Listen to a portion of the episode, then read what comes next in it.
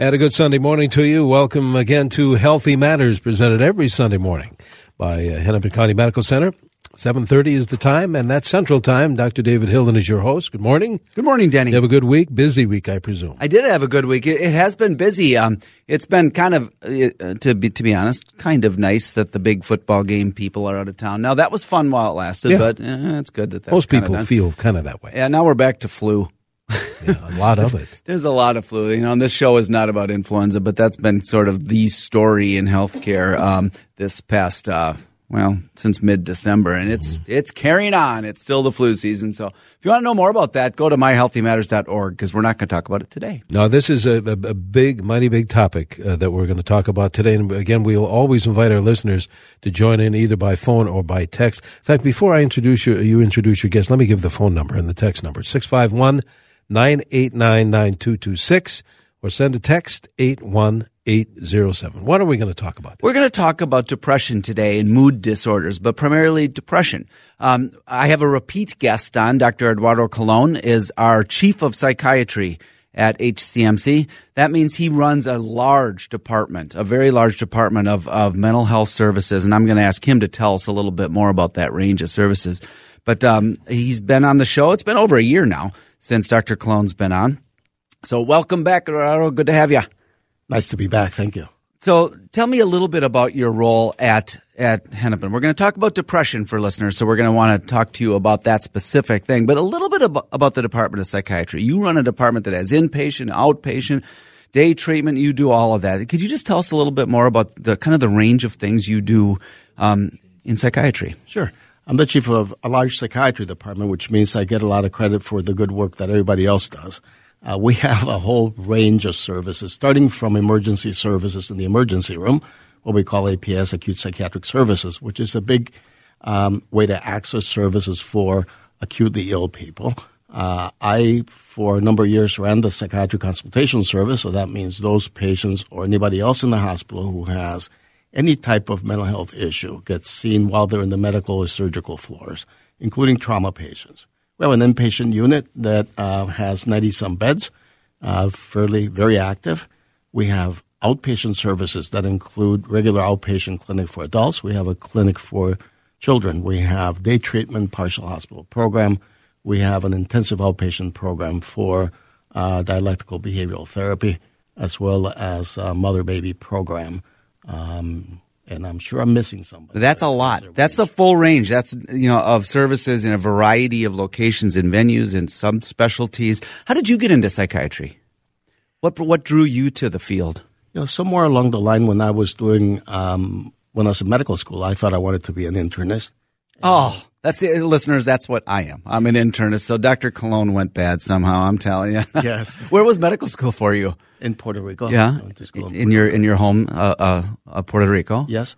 And while I was in medical school, I uh, did a couple of rotations, one with a pediatrician who was also a psychiatrist, and that was a pretty uh, involved experience for me. I had the opportunity to work with some cancer patients who appeared to be dying. Uh, this is around the era of the interest in death and dying with Kubler-Ross.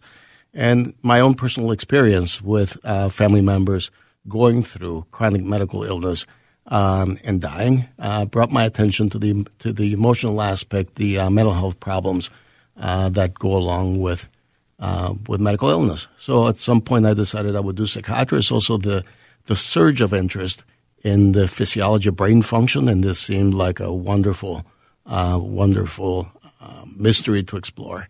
And along the lines, then I became a, a consultation psychiatrist, which means as in the beginning, I became mostly interested in the coexistence of medical problems with psychiatric disorders and how they influence each other.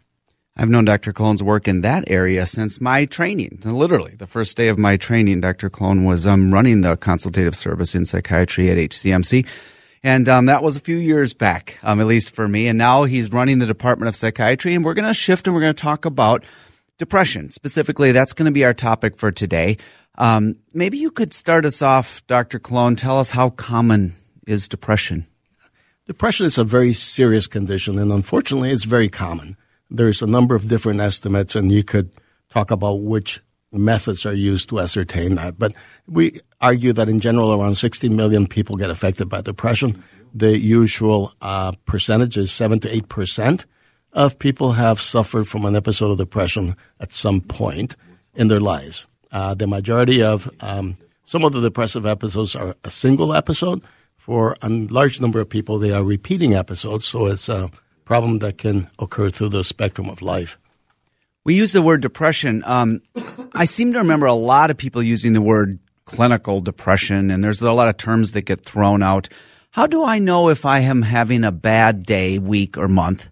or if I have a medical condition, or is there no distinction? In other words, how does a person know if you have something that it, that is a, a problem that needs attention? Yeah. So there, there's been a lot of attempts. Every time there is a diagnostic manual, there's an attempt to redefine criteria. And essentially, it is an exercise in trying to separate out what is clinically serious, significant depression. Uh, William Styron, and I may mis- mispronounce his name, is an author who suffered from depression, and he argues that the word depression is a wimp of a word. Mm. Uh, it's a word that's overused. So we all feel sad. We yeah. all have moments when we're frustrated, when we don't get what we want, or we go through a brief period of time when we're just not up to par. So how do you separate that from a clinical depression? Uh, has to do, I, I would argue that the practical um, implication is how severe is it? How much does it impair you? And, and how serious is it in terms of your day to day functioning? So we utilize a number of criteria to look at the picture of depression, which mainly means we look at all the symptoms that go along with it. It's not about feeling sad. Obviously, people with depression can feel down, can feel very profoundly sad. Isn't that kind of the, the major point of it? Is that you feel sad? Yeah, you feel sad, but it is not necessarily normal sadness. Mm-hmm. People with depression have a lot of negative thinking. Uh, they uh, have a number of physical and emotional symptoms. They have difficulty getting to sleep, staying asleep waking up in the middle of the night and spinning their wheels incessantly. Uh, they lose their capacity to enjoy the world around them, and that's a very problematic issue. I always explore what keeps you going, what do you look forward to. People with depression don't look forward to many of the things that they used to find pleasurable. Your appetite, and I mean appetite in terms of your brain function in general, gets lost. You don't look forward to going to the movies. You don't want to eat. And these are things that formerly would have felt good to you. Good to you. Things right. you wanted to do. So generally, they represent a huge change. Uh, along with that comes feelings of hopelessness. Nothing will ever be better.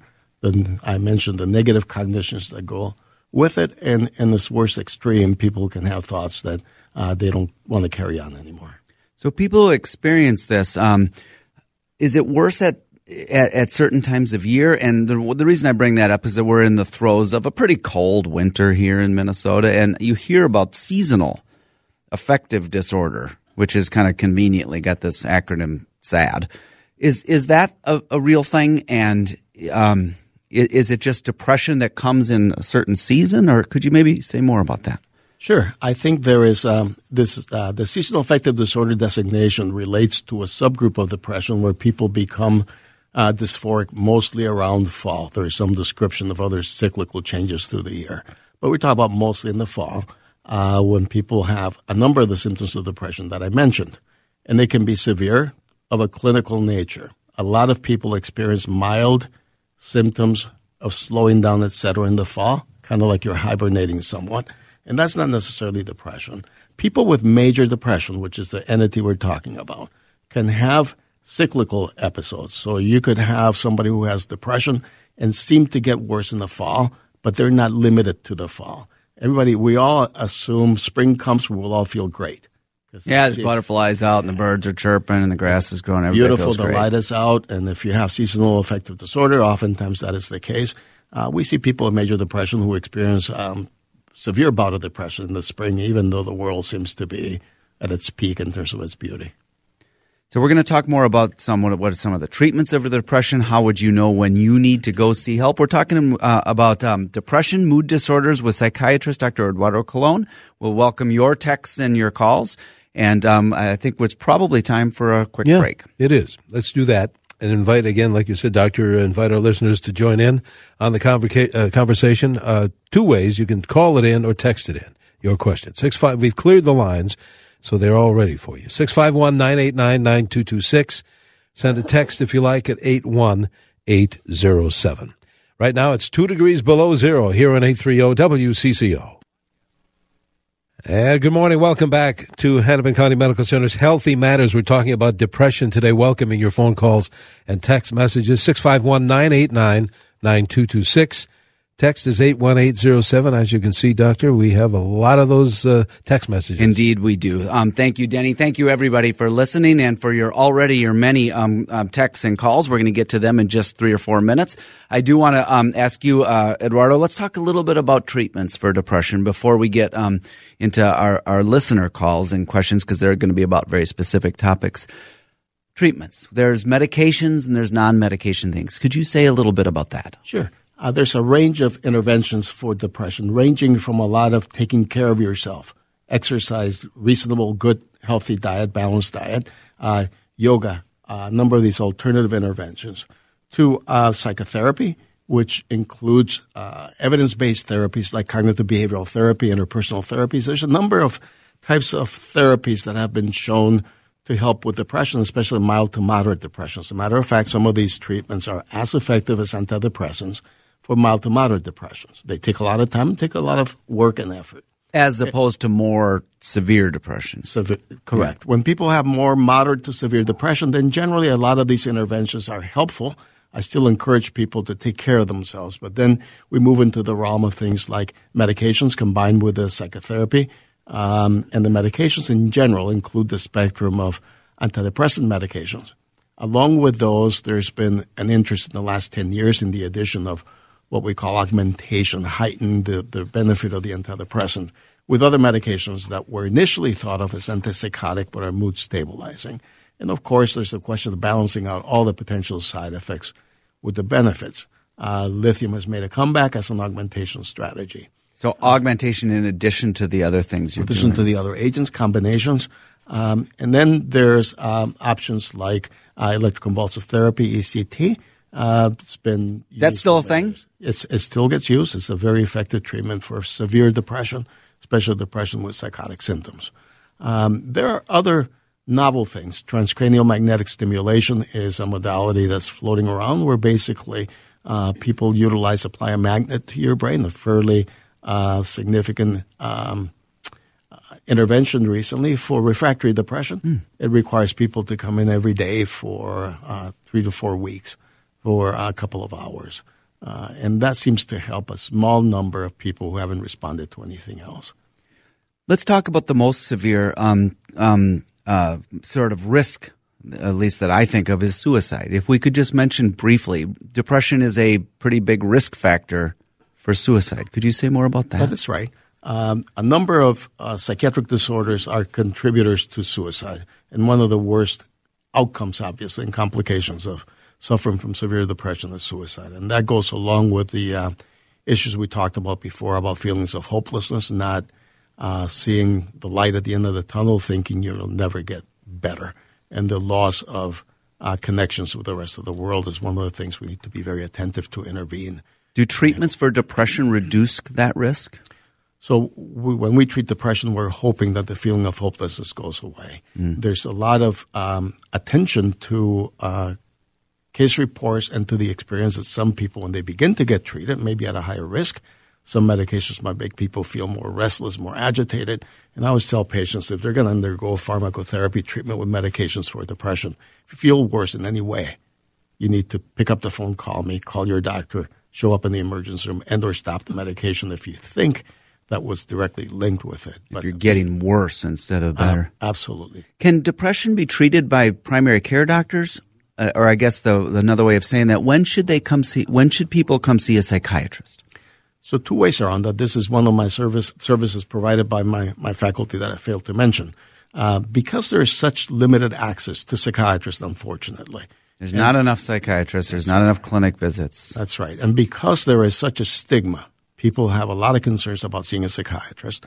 We've discovered that the majority of depression really gets treated in primary care and there's been a lot of effort with primary care providers like yourself mm-hmm. in learning about depression, recognizing it, and beginning to offer treatments. We have psychologists and psychiatrists that consult to every most every one of our outpatient every one uh, of our outpatient clinics uh, to assist doctors who have concerns about patients, to see patients on the spot, and and to provide treatment because it's a lot more comfortable for people to see their regular doctor and get the depression treatment.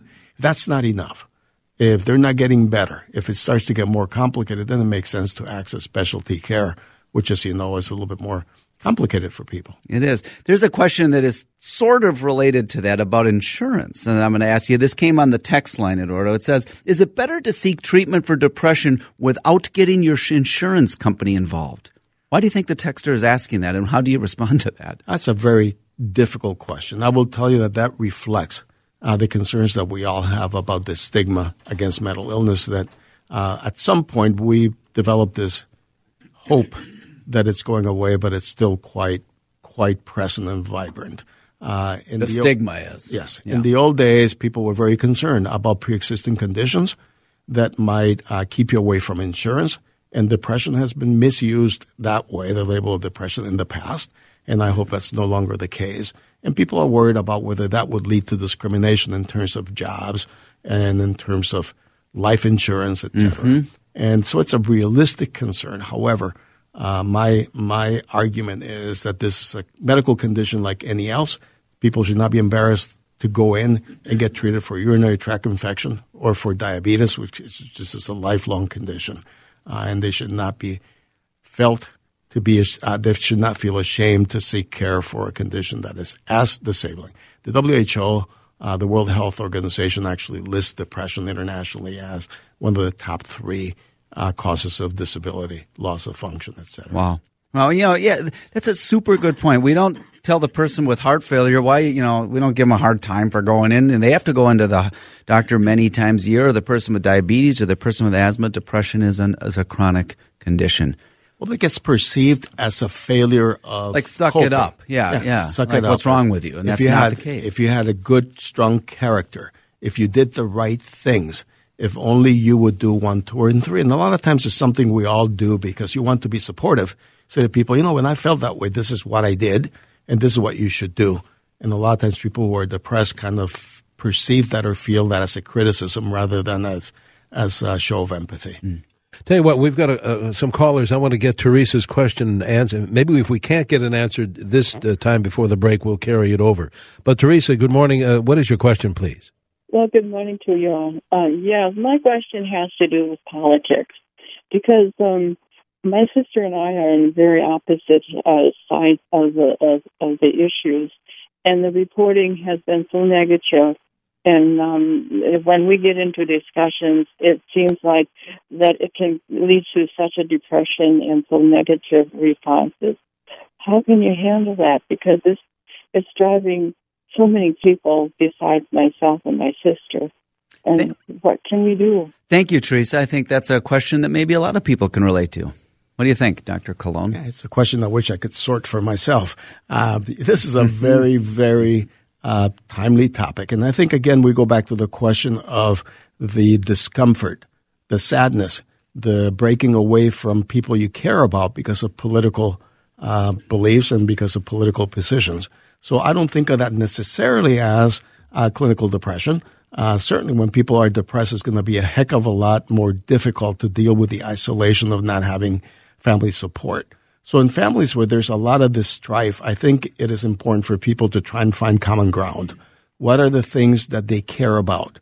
So rather than the details of the political scene, uh, what are the important things in terms of core values and the people they care about?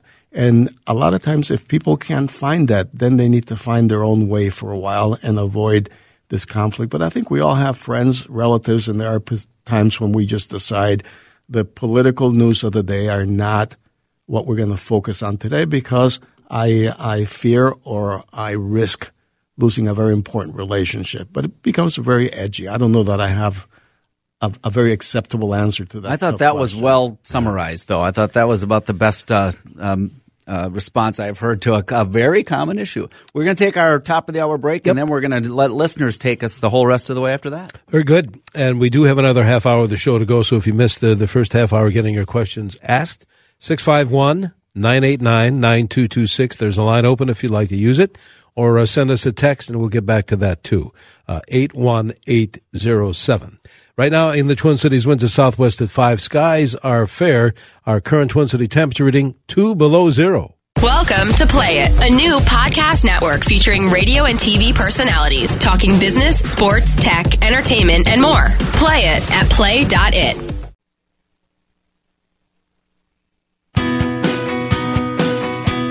Welcome to Healthy Matters, presented by Hennepin County Medical Center, a network of neighborhood clinics, specialty centers, hospital, and Minnesota's Level 1 Adult and Pediatric Trauma Center.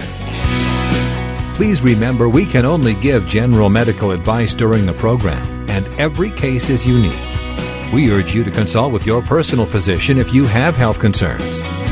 Now, here's Denny Long with your host, Dr. David Hilden internal medicine physician with Hennepin County Medical Center, with more Healthy Matters.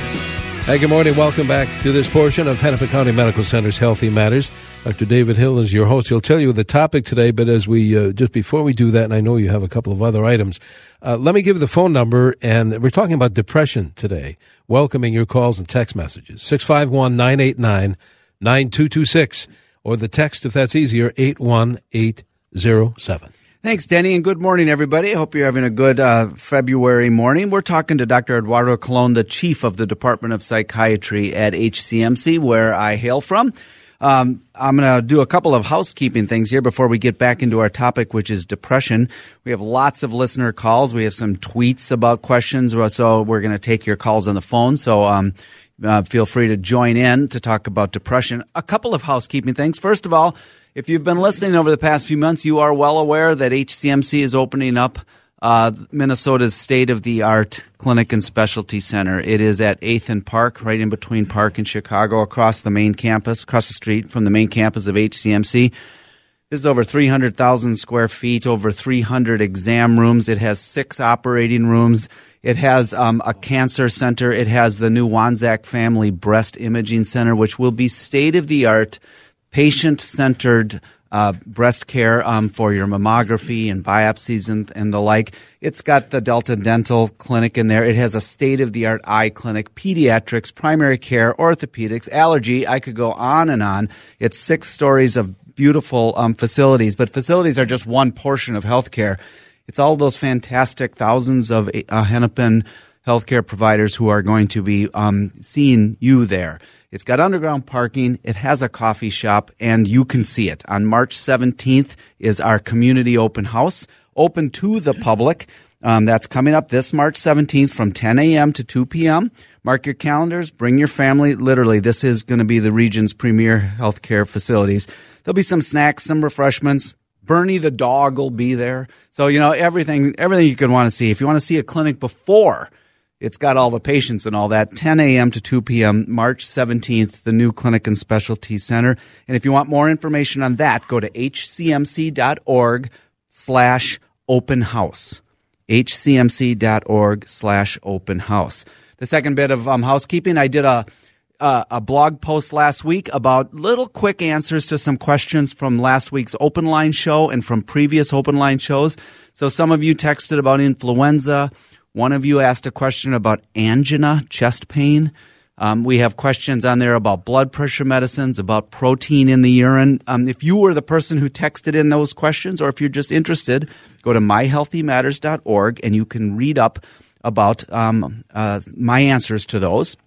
That's myhealthymatters.org. And of course, you can listen to podcasts of previous shows, including this show about depression. It'll be up on the website in the next day or two. So I encourage you to go to myhealthymatters.org org. If you um, if you go there in the coming week, you might get to see a couple of pictures and responses from Dr. Colon. So I've taken pictures of him here in the oh dear in, the studio, and he's looking at me like, "You're going to put those on the internet?" You're down right, Eduardo. Those are going on the internet. So let me reintroduce him, Dr. Eduardo Colon, the chief of psychiatry. We're talking about depression again. Thanks for being on the show, Eduardo. My pleasure.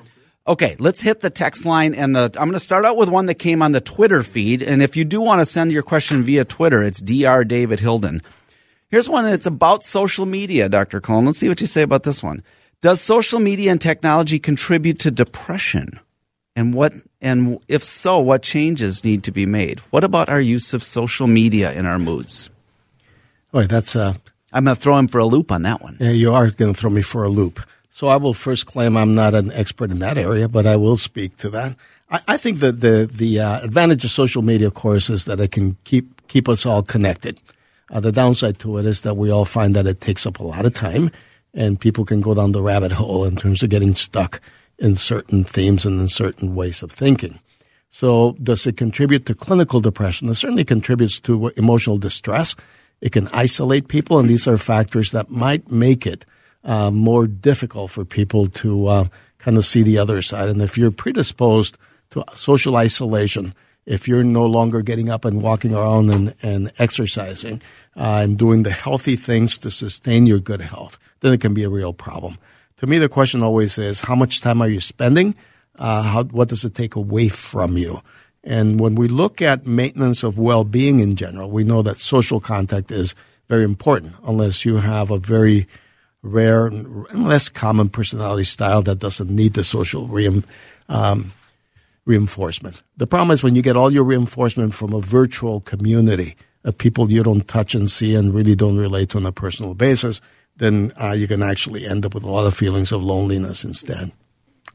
Good answer. Thank you. Let's go to the text line. Here's one that um, uh, from a person who says, I lost my mom a couple years ago. How do I know if I am grief stricken or depression? Or can I have both? What can I do to move forward? It's a terrific question. You know, one of the challenges when we lose somebody is being able to differentiate what is a normal response. And obviously, the way we lose people varies. Our expectations and our relationship with the person we lost is very difficult. But clearly, when we lose somebody, we can experience a constellation of symptoms, experiences that look like what we describe as clinical depression. No sleep, loss of appetite, loss of interest, wanting to isolate yourself, poor concentration, unable to focus.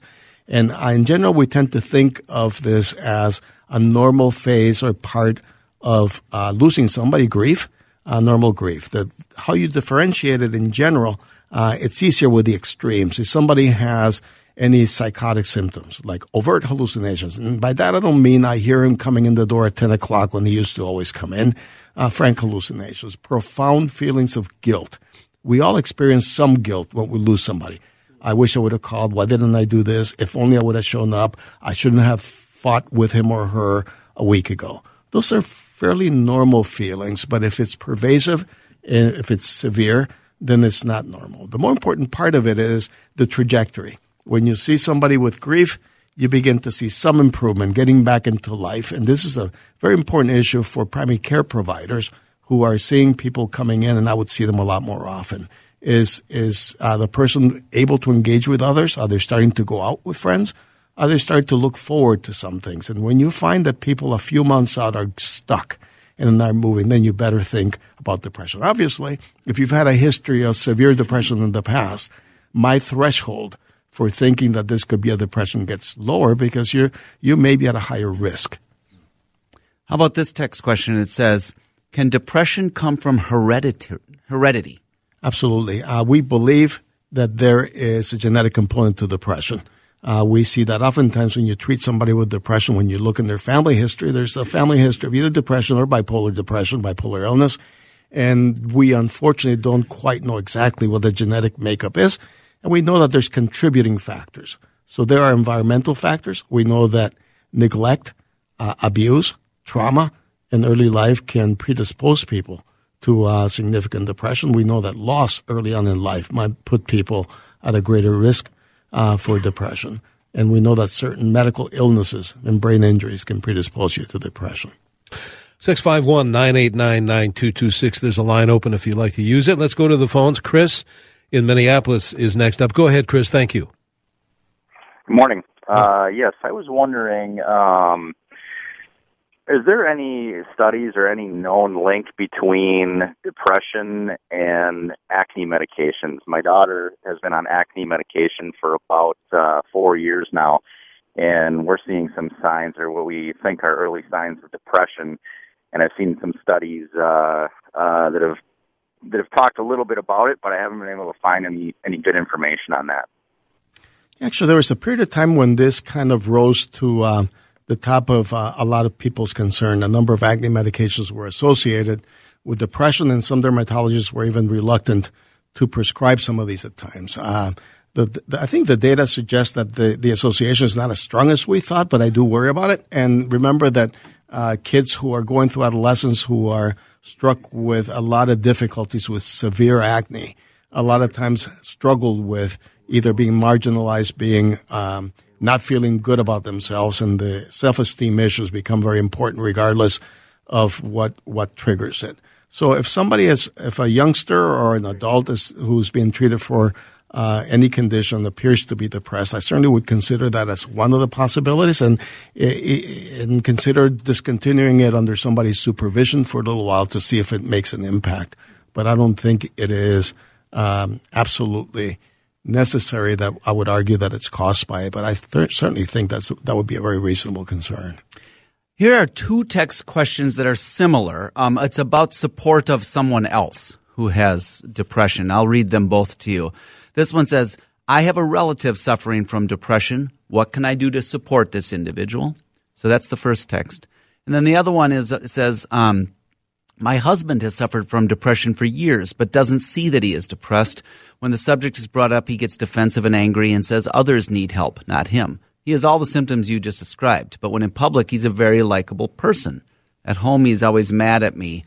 Um, and then uh, it goes on, and I've lost the other part of that. Oh, um, he's always mad at me for something I have said to hurt his feelings, and he can't get over it.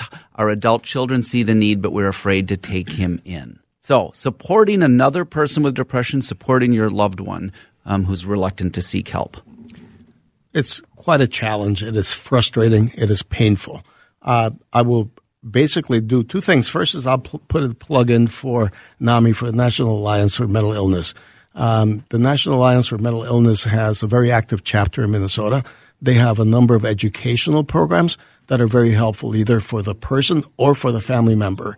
And they certainly have support groups for family members who have either been through this or who are in the middle of it. A lot of times, a lot of the most meaningful information comes from others who've been through it the general things that I would uh, say, which may sound a little bit empty, really are about maintaining your contact with somebody, uh, being able to, um, you know, when people get depressed, they almost hibernate. They want to be left alone. They crawl into the room.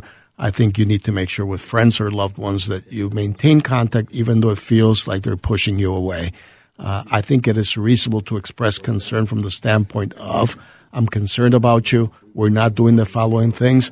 Um, I uh, miss the days when we used to do this. How are you feeling? And it is difficult at times to have a conversation with somebody who is depressed. You just can't give up on it. And when they say, well, I just feel depressed, I don't want to do anything, uh, I think it is not unreasonable to, to ask, what can I do? How can I help? But oftentimes people don't have an answer to that. So expressing concern, understanding, uh, when it comes to people just flat out refusing and pushing away, I think then you need to figure out how to keep yourself healthy, how to take care of yourself and your and your children. And I would uh, strongly um, advocate for the use of a support group to help you deal with it. Thanks, Dr. Colon. He mentioned NAMI, um, N-A-M-I. Um, if you go to myhealthymatters.org in the next day or two, I will make sure to put on the link to NAMI so that you can uh, um, you can figure out how to get in touch with that great organization as well. Good. As we head to this break, uh, we'll uh, come back and grab the phone calls and text messages with more on this topic. In the Twin City skies of fair, one below zero, here on 830 WCCO. Hey, good morning. Welcome back to this portion of Hennepin County Medical Center's Healthy Matters. We're talking about depression today, taking your phone calls and uh, text messages as well. And doctors, we do have folks on the line. Let's uh, go back to the phone. Steve is calling from Maple Lake. Steve, the doctors are listening. Go ahead, please. Yeah, hi. I've got a, a, a spin on a different thing here. I've, I've dealt with depression for quite a, many, many years. I'm 60 years old, young, I should say. Uh, back in the depression, now uh, when the stock market uh, broke, whatever, people were jumping out of windows. I think uh, this is my opinion. Uh, I've had money through the years, and uh, I was happy when I when I didn't have money. I was depressed. I, I think that has a lot to do with it. When you've got money, I know there's people that are millionaires that are depressed, but uh, when you've got money, I don't think you're as depressed. That's that's all. Hang up and listen. Thanks, Steve. Okay, Doctor Colon, can money buy you your, your way out of depression? I, I would That's argue, a, that's my Yeah. paraphrase. Yeah. So I, I think money can't buy happiness. It certainly buys convenience. So a lot of times people have a lot more comfort when they have access to a lot of the services and things that sometimes we take for granted. Um, I think there's like you, like the caller mentioned, you can have all the money in the world and still experience a bout of major depression. There was there's an article in the New Yorker many years ago of a man who basically talked about his successful life. He woke up in the wake of publishing his first very successful book and he didn't want to live. So in spite of all the success around him, he was profoundly depressed. And this is when people around you don't understand. If you have recurrent major depression, they say, but you have a good family, you have good kids, you have a boat, you have whatever, all these things. And uh, major depression a lot of times does not respect your socioeconomic status. How about a couple more texts um, in the last couple of minutes here? Here's one that says, Good morning. I've been on an antidepressant for 10 years with no depression episodes. Would you consider going off the medication? So, as we said at the beginning of the show, this is not a uh, personal advice, but I will talk in general about maintenance. Right. We can never give advice to an individual person's medication. Right. But yeah. Right. I think this is a decision that uh, a person needs to make in close coordination with their doctor or their mental health provider. We know that a number of people have one bout of depression and never have it again. Uh, we argue that if somebody's had three episodes of depression, the odds of a recurrence are 95%. So if somebody's had more than two episodes of depression, I recommend or suggest to them that they take the medication indefinitely. At the same time, I think people need to engage in other strategies for managing depression, like either the psychotherapy stuff we talked about or maintenance. If a patient tells me they've been stable for many years and they would like to stop their medication, I, I support them. I have them stop the medication slowly so they don't experience rebound symptoms. And I review with them a lot of uh, what are the early symptoms that, in retrospect. Somebody with depression that has been severe and has had a major impact in their lives, then I am a lot more cautious about uh, quitting too early.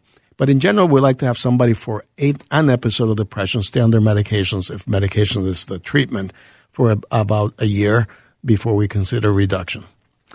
Another question um, about medications. I'm taking the maximum dose of Zoloft. Any new meds the last few years? None are working better than 60%. And we're down to our last minute. So, Yes. So I personally hope in the next 10 years we come up with alternatives that look at other neurotransmitter sys- systems. There are newer antidepressants. Uh, and every antidepressant that comes on the market, of course, advertises a certain variation in their biochemical effect. Uh, I think in general, when somebody has been on a maximum dose of an antidepressant and has tried a few others, that's when we move into issues of combining medications or augmenting them. how about this one? We have time for one more quick one. Can depression cause clumping of the platelets and subsequently heart problems? So we know that people with depression after a heart attack, this is data that's been in the literature for many years now, have higher rates of mortality. Uh, even when you control for the regular risk factors, which include smoking, etc., uh, the link is not as directly clear. People with depression have alterations in their uh, autonomic nervous system, so their heart does not respond to stress the same way, and there may be changes in clotting that we don't quite uh, haven't delineated fully yet. By the way, some of the antidepressants have uh, somewhat of an anti-clotting effect, and is something to be mindful of. Oh, that's fascinating. I, uh, a little um, medical um, Yeah. psychiatric connection. Dr. Eduardo Colon, thank you for being on the show.